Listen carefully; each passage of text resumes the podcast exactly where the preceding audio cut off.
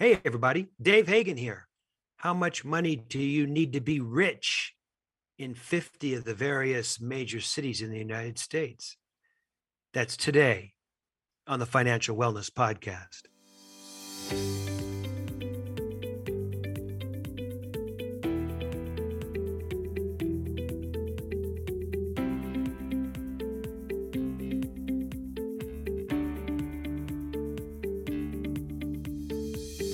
Welcome to the Financial Wellness Podcast, Dave's weekly message to keep you on your path to financial success.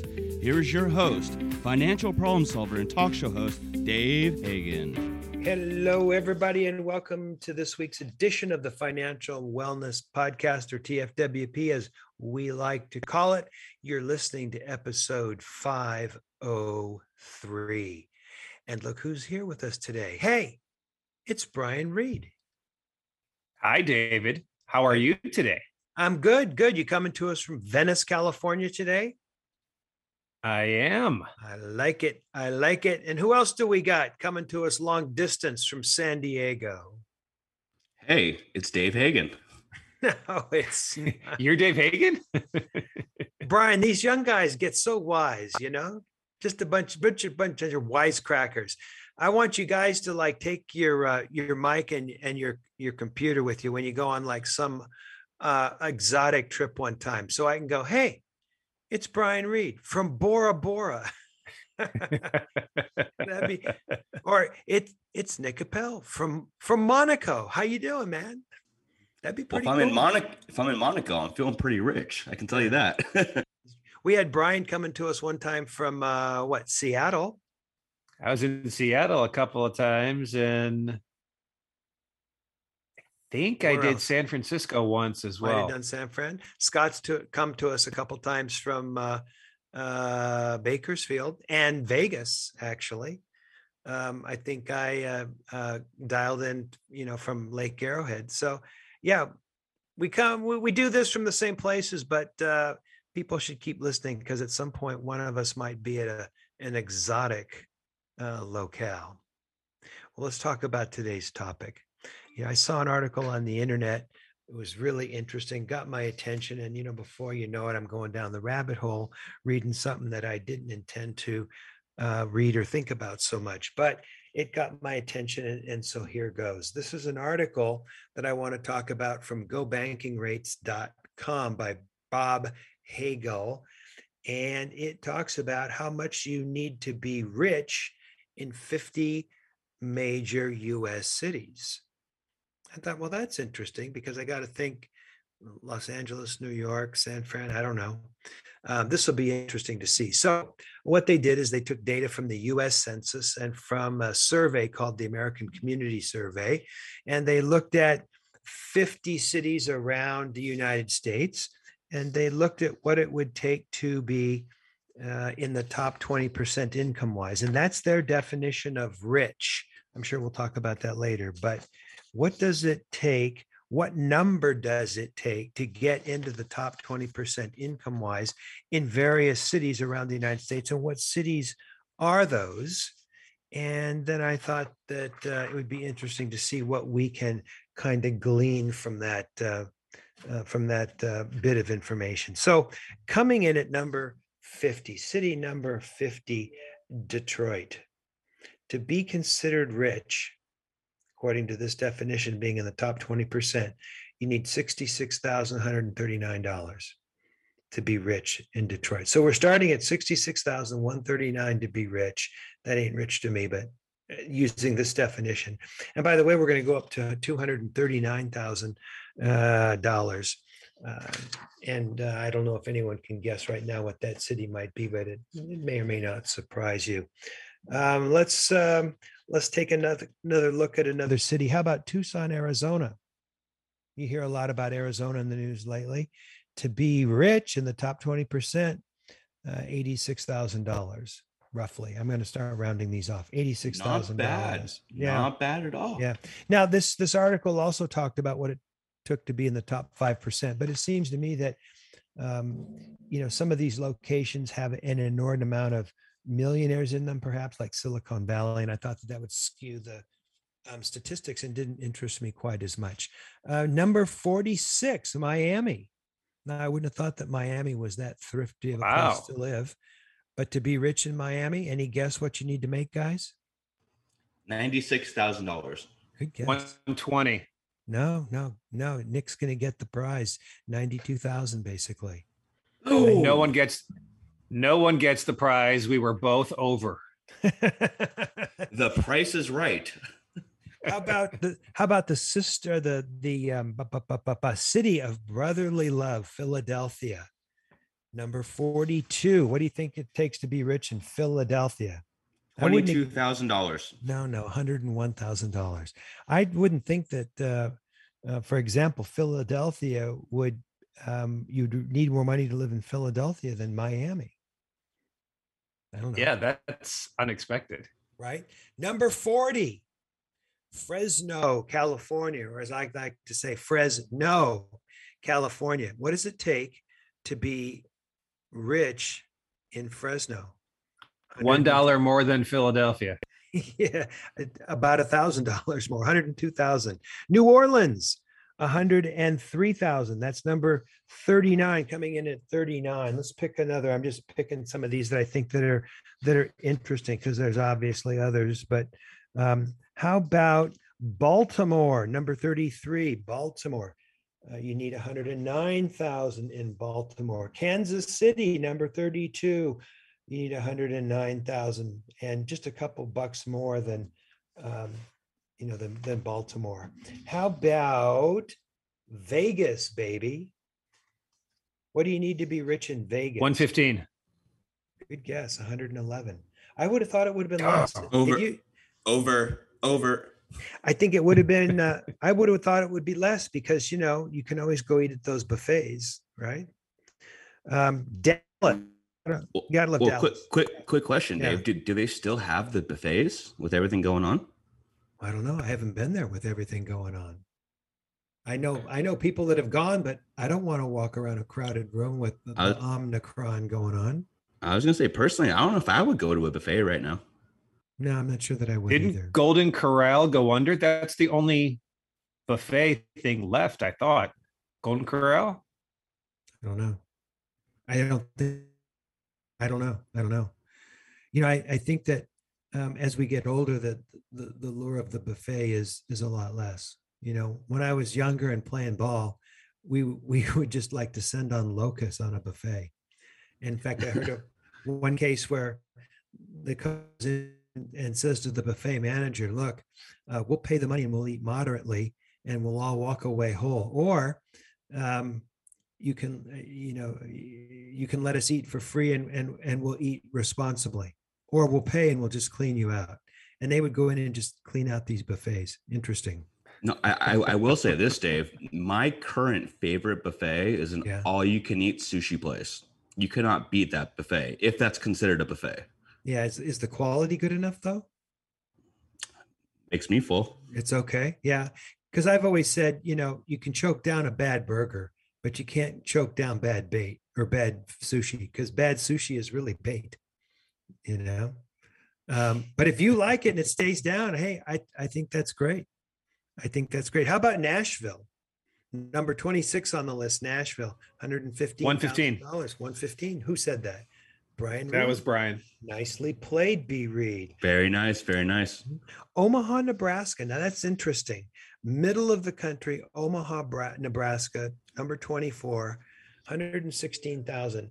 But it's more expensive, rich in Omaha than it is in Dallas or Nashville. And I would not, wow, I would not have guessed that. Really? Yeah. Which I- one? wait, wait, wait, wait. Omaha, Nebraska, the same place where they have the shareholders meeting every year. There you go. I was just going to ask you, who do we know that lives in Omaha that's that's famous? Dave Hagan. No, no, no. Our good friend Warren Buffett. Um, by the way, by the way, I saw something that Warren Buffett's partner was quoted as saying just recently. You know, his partner, uh, Charlie Munger. And we, we got a book for Christmas called The, the Wit of Charlie Munger. And one of the quotes I saw was dealt with bit, Bitcoin. And he said something like, Yeah, that's the dumbest ass idea I've ever seen. It's like, hey, you got a turd in your pocket, so I want one too. That's Charlie Munger's view of Bitcoin. I know you guys like Bitcoin, and I'm not a fan. I had to throw that in there on you. Sorry. Number 21, Sacramento. Now, who would think? You know what Sacramento is? The capital of California. A lot of people probably don't know that. $121,000 to be in the top 20% and rich. And above Sacramento at 19, Long Beach. What's that about? Wow. That doesn't make. I don't see San Diego, by the way, Nick. Let's we'll keep looking. Long Beach, you need 127,000 to be considered rich, at least according to this standard, um, in, in Long Beach, California. Number 13. Now I'm going to let you guys guess the city. Can you guess the city at number 13? $135,000 to be considered rich according to the standard. Chicago, No, Boston. no, Williamsport, no, Cleveland. no. Los Angeles. really? Really? right? That- Now, I that- I wouldn't have that guessed is a that. mind knowing- Yeah, yeah. No, I, I, I, I wouldn't have been as surprised as as if I woke up in the morning with my head stapled to the carpet. Um, So wait a second. You, you said a buck 35 to be wealthy wealthy in Los Angeles. in Los Angeles. Yeah. wow.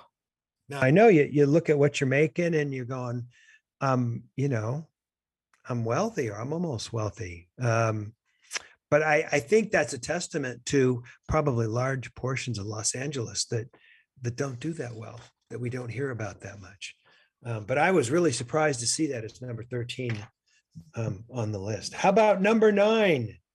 New York, New York, 144,000 to be rich in New York. I now that I can't imagine either because I hear New York's really expensive. Never been there, but I heard it's really expensive. 144,000.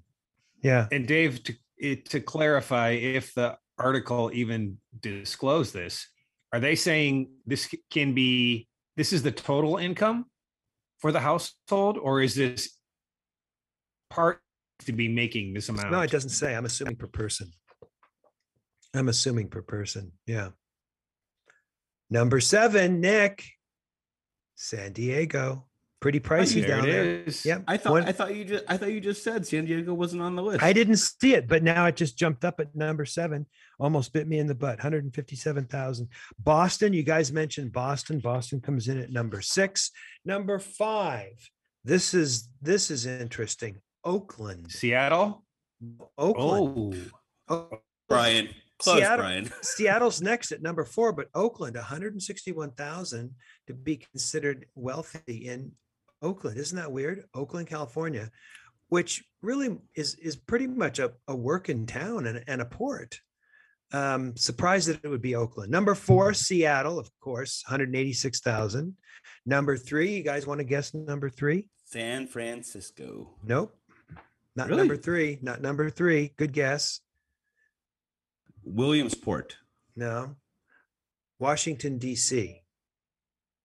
That makes sense, I guess. that makes Right? sense. Everybody's a lawyer. They got a big income, and the rents are probably reflective of that. Washington, D.C., 189,000 to be considered rich. Now, here's Wow. one you guys are never going to guess in a mill. Number two. You wanna Milwaukee. guess? No, Yes. Milwaukee. no. that, that's in Hawaii, isn't it? Milwaukee. Number two. Providence, Rhode Island. No, last chance. Last chance. Anyone? Anyone? Bueller? Anyone? Uh, Boise. No, no, no. San Jose. Oh man. San Jose. Wow. And I guess people are starting to think of San Jose as kind of like San Francisco South.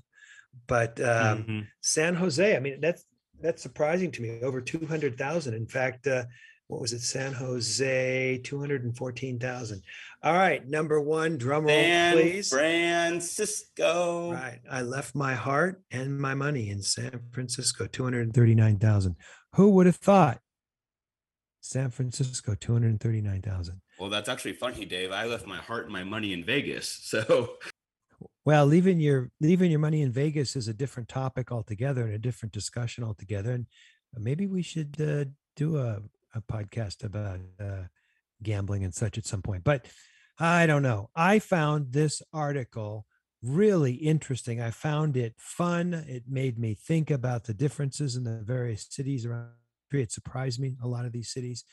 But uh, let me uh, test you guys. What are some of the critical flaws in this article? Either of you? All right, I'll jump in on this. Okay. All right. We don't you'll have- bite. Yeah. I'll bite. We don't have any. Okay. Income in and of itself, that's not wealth. We're Right. not talking, there was no discussion of any other assets where that could already exist. There was no discussion of taxes. There was no discussion of cost of living in the area. I don't know if they've done I don't know what their metric was. I believe they have a metric and it may be a very simple metric or maybe it's complex. I don't know. We just we just don't know. But I mean, just income itself that's not a good enough um yeah, not a good enough metric. We need to know more. Right. And I think their metric was income. But I, I think you you raise an, an extremely good point, and I think this is a good takeaway for the listeners. Um, wealth is not necessarily income. Income can be fleeting. You could have an income of a quarter million dollars for three years in a row, and and live in a city and and be con- in one of these cities and be considered wealthy. And the fourth year, you you, you lose your job or you lose that income, and you're not wealthy anymore. So I I don't know that income is a good measurement of wealth. In fact, I would argue that maybe net worth is a better um, long term uh, measurement of wealth. But there's a lot of things that go into that. I think we should be looking at this in terms of how much interest are you receiving every year from your investments? Right. That's that's wealth. When you're when you're earning two hundred fifty thousand dollars a year off of your investments, Yeah. Then you've already earned the money and you're making another two fifty off of it. Right. Right.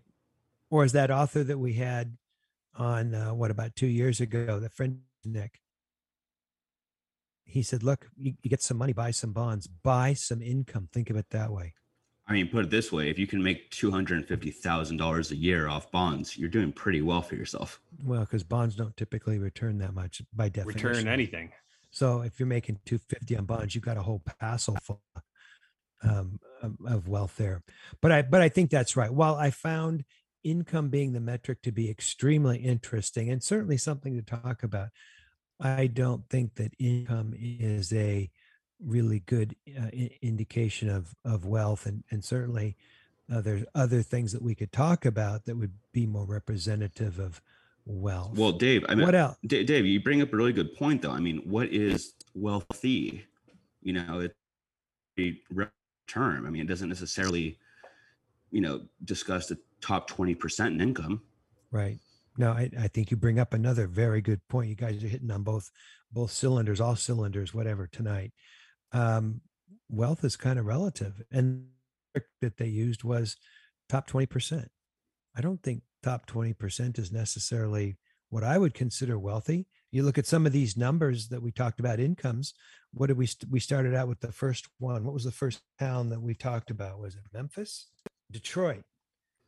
Can you tell me that 66,000 is should be considered wealthy?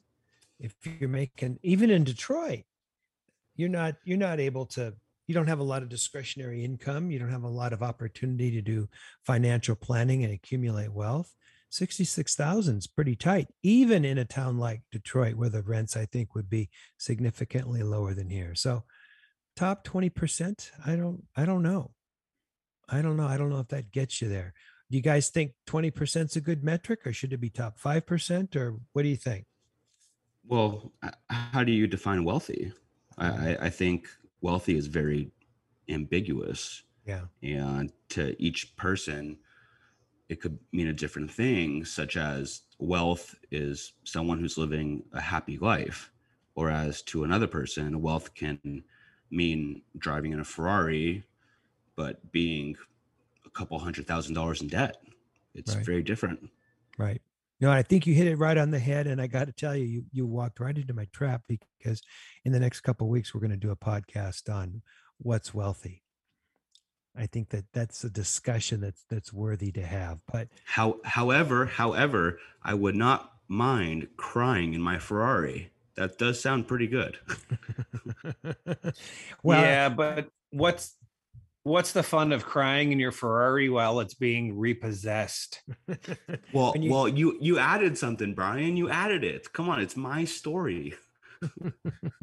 I guess if you own it, it's good, and if you're making lease or, or purchase payments on it, it's it's not good. You know, I I guess that that would be the, the situation. I don't know. I don't know. All right, so that's that's what you need at least under these metrics of this article to be considered in another podcast. Um, we're going to talk about this same test, but apply it to different um, cities around the world.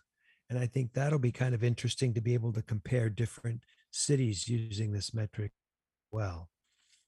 Uh, let's take a break here and then we'll come back for uh, an email. This is Dave Hagan, and you're listening to the Financial Wellness Podcast. You've been listening to the Financial Wellness Podcast, Dave's weekly message to keep you on your path to financial success. If you have a question that you would like Dave to answer on the podcast, go to thefinancialwellnesspodcast.com. You can leave an audio message with one click of a button or type your message into the question box. Either way, it's sent right to Dave's phone. Don't forget to subscribe to the podcast so you receive the new episode notifications. Let's listen in now as Dave answers some emails. All right, Brian, I think you've got there an email for me. Go ahead. There is uh Whoa, whoa, whoa, whoa, whoa, from- Dave, Dave, Dave. Let me interrupt real quick. I'm sorry, I'm going back an episode, but do you think checks are going to be obsolete? Do you do you think we're just going to go straight digital? I, I I had to get this off my chest. Okay, that's a good question. Um, Sorry, Bry. I don't know. ah, the email can hold. We can Yeah, and we'll save that for next week. This is a good question. I mean, my two cents is that that checks are going to become a lot less prevalent. There, there's issues regarding, um, you know, f- fraudulent checks. Even a cashier's check is not as guaranteed form of payment as it once was. Um, I think people walking around checkbooks. I mean, I use checks every month. Um, I don't know that we write hardly any checks anymore. Um, I think it's just a lot easier to do it over over online and i think you're going to see less and less checks. That just seemed that that's my two cents but it, it, it was a very big form of payment and you'd take your checks and you'd run them to the bank and you'd fill out the deposit there's a whole processing that goes into depositing checks and i think people are growing tired of that. I don't know. Brian you're you have some uh, um, exposure to banking in your day-to-day job. What do you what do you see going on you know i just learned this and it makes perfect sense um you know there is a, a automation factor that has been created and it's trusted. And you know i just recently learned that you know banks certain banks are now charging um additional fees if you want to send a manual wire What? so really? this is you know this is a little bit of a stretch from you know just doing you know writing a check but businesses that send a lot of wires they now want the business to use the software provided by the bank to send wires through their applications be it on their phone on their website and there's no longer a filling out of forms and you know you have to fax your wire send a wire um, form to your bank by a certain time period or it won't get sent and then the bank calls you and says hey did you actually send this what's the security code they don't want to deal with that they've built a product already that says use our app. We know it's trusted. It's good. I don't have to pay people to call you and you know say yes or no. Did you actually do this? Do you know the right security code? The computer already knows. So if the banks are already doing that to the corporations, it's only a matter of time until it trickles down to people. And it's not going to matter anyway, because in another 30 years, people aren't going to remember sending checks because they they're going to trust the banking software and and the applications because that's all they know. They're gone. Checks are gone. Man, I can't. I I just can't imagine. Although I, I remember five six years ago, someone was telling me about a new thing called Uber, and I and I'm going. You mean like someone just like shows up and drives you around in their car? And the guy goes, "Yeah." I said, "Are you shitting me?" And he, you know, what he said to me. He says, "I shit you not." And I I still have a hard time really believing how that all comes together, but it's really a It's great way to get it. convenience. Humans are inherently lazy. If you Yeah. come up with a product that we believe is safe, we'll do it. right and they've been having problems with with wires you know the last several years where someone would say hey wire this to this account and the bank would wire it out and the and the money would disappear i had a client who was in business for a lot of years and would buy uh, uh, flowers from southeast asia and then they would be shipped. And they get they get an email that, that looked legit and they said hey wire to this account this amount of money and they did. And they found out that someone had been looking at their email intercepted and put together a wire ac- account number and their money was gone. And this business that had been around for 30 years closed because it, it cleaned them out. They didn't have enough depth to depth to absorb that kind of loss. So i mean maybe it is better maybe it is better that uh, it's done by software and internet but i can't imagine heck I remember the first time my business bank said, "Well, you can, um, you know, you you can scan the checks and send them to us. You can fax them to us." I said, "How does that work? You won't have the check. I'll have the check. What if I just deposit the same one like three times? You'll never know." And yet somehow they they'd figured it out with the routing number or what have you. But wow, how things have changed. I can't imagine a world without checks. But Well, well, Dave, ahead, I, I, must say, you know, I mean, it was the same thing with eight track to VCRs yeah, I wasn't. I wasn't. DVDs. I wasn't alive then. Yeah. same, same here. Right. And what what's what's very interesting is that no one sees it, but once there's an innovative item, everyone just jumps on it and doubles down. Yeah. Yeah. I, I I think what's actually really interesting is that you know Blu-ray was the new DVD, but now everything is getting streamed to your smart TV. So are DVDs going to eventually become obsolete as well? Yeah, I was in the store the other day and I saw some DVDs being sold, and I looked and said, "How quaint, a DVD." Who who wants to have the disc? Who wants to have records unless you're really an audiophile? Who wants to even have? I mean, interestingly enough, who wants to even buy songs and have songs when you can stream them out through one of the services for 12, 15 bucks a month or whatever it is? Six ninety nine on Spotify. Is it six ninety nine? Here's student rate because they charge me more. No comment. I I, I am no longer a student. So I'm no longer a student, so I Uh-oh. can't comment. Uh oh. Uh oh. Yeah. I mean, heck, you go I back mean, and I- take a class just to get the discount.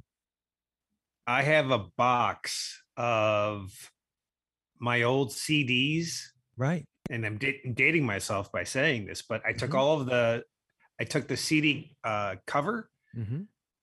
the art, took the art and the CD out of the case. I threw away all of the cases, Yeah. but I still have the CDs and the artwork, and I'm sitting around looking at this box, going, "Why do I have this anymore? I'm never gonna play another CD." But there's part of me that doesn't want to let it go. I think I'm gonna let go of everything, and all of the mix CDs that's you know I made for someone or someone made for me. Yeah. Those I'm gonna keep in case I want to go back in time. But eh, I guess the same is true with, you know, VHS and, Well- you know, all those, those Well, I I will say this though, and what's different from CDs or DVDs, is vinyl because you can't copy or you mix onto a vinyl. A vinyl is, you know, tangible. Right. But Mhm. I, I see friend I see friends that are still playing vinyl inside their house. I, I think, you know, it's it's kind of an asset at that point. Well, I see people buying vinyl and they go, "Oh, it's the original sound." But at the end of the day, a, a vinyl record is a truly inferior um, recording compared to, to CD or even online because you got the scratches and the pops and the, you know, I had a I had a record, I don't know, early early on, Tommy James and the Shondells, and it had a pop in it, and I had always listened to it with the pop, and then when I heard it online, my brain waited for the pop. And I said, oh, that must not be the real recording. And it's just because the record that I had happened to have a, a, a pop, maybe from a scratch or something in it. So, yeah, things change. But to bring this back around to checks, Brian, you think checks are gone, huh? At some point down the road? Um, I don't think. I pretty much know. Really? Wow. I think it's all going to be gone. It just it's going to take time. Give it, you know, 30, 40 years. No one's going to remember the check and it's just going to be a transfer of funds. And Nick, you're kind of right. You you made a good point of there's no liability when there's no check involved. It's instant. One bank to another bank. They can all talk amongst themselves, make sure it's safe, and they can actually take us, the humans, out of the equation. Actually, what I, what I think is more interesting, though, sorry for cutting you off, Brian, is that like I had to send a check to uh, to someone because I I owed them money for paying a bill for me, and I didn't have a stamp, and so I had to run to the store to go get a stamp, one stamp, go send a check for like fifty bucks, and I would much rather, I, for the ease of it, just send a a, a Venmo or a Zelle or a uh, what's it called Cash App. I remember just recently, Nick, you were, I forget how the transaction was going, but it was between you and me. And you said, maybe this is the way it went. You said, Oh, can you just Venmo it to me? I go, I don't even know. "Wh- What is that? I thought Venmo was a liquor store. I didn't know. Right. And, and That's now, Bevmo. oh, Bevmo. Okay. there you go. I thought Bevmo was someone I knew in high school, but that's that's a different topic. Um, yeah, I mean it's crazy. It's just crazy like that. All right, we could go on and on like this, but Scott's given me the sign that we've run out of time. Tune in next week. We're going to be talking about this definition of wealth. We've got some other things to talk about. Um, I want to spend some time in the next couple of weeks talking about who's your financial advisor. I think that that's a topic that people are thinking about. And for those that aren't thinking about it, they should. Who's giving you financial advice or what kind of people should you go to to get certain types of financial advice? Um, so stick with us. I think we've got some interesting stuff coming up. I think that's a wrap for today. For coming in, man. Hey, thanks for having me, Dave, as always. Always a pleasure. Nick Appel, thanks for joining us. Always a pleasure, boys. Yeah, how's your health? How you feeling these days, guy? A little better? Hopefully, better next week. I like it. I like it. All right. This is Dave Hagan, and you've been listening to the Financial Wellness Podcast.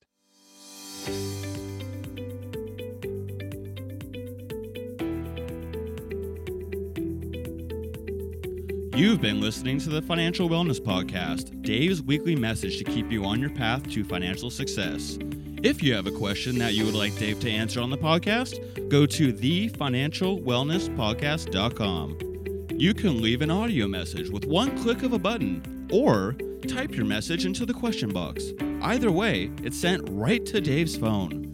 Remember, Dave will randomly draw from the submitted questions and pick the winner of a free one hour personal conversation with Dave to help you achieve your financial goals.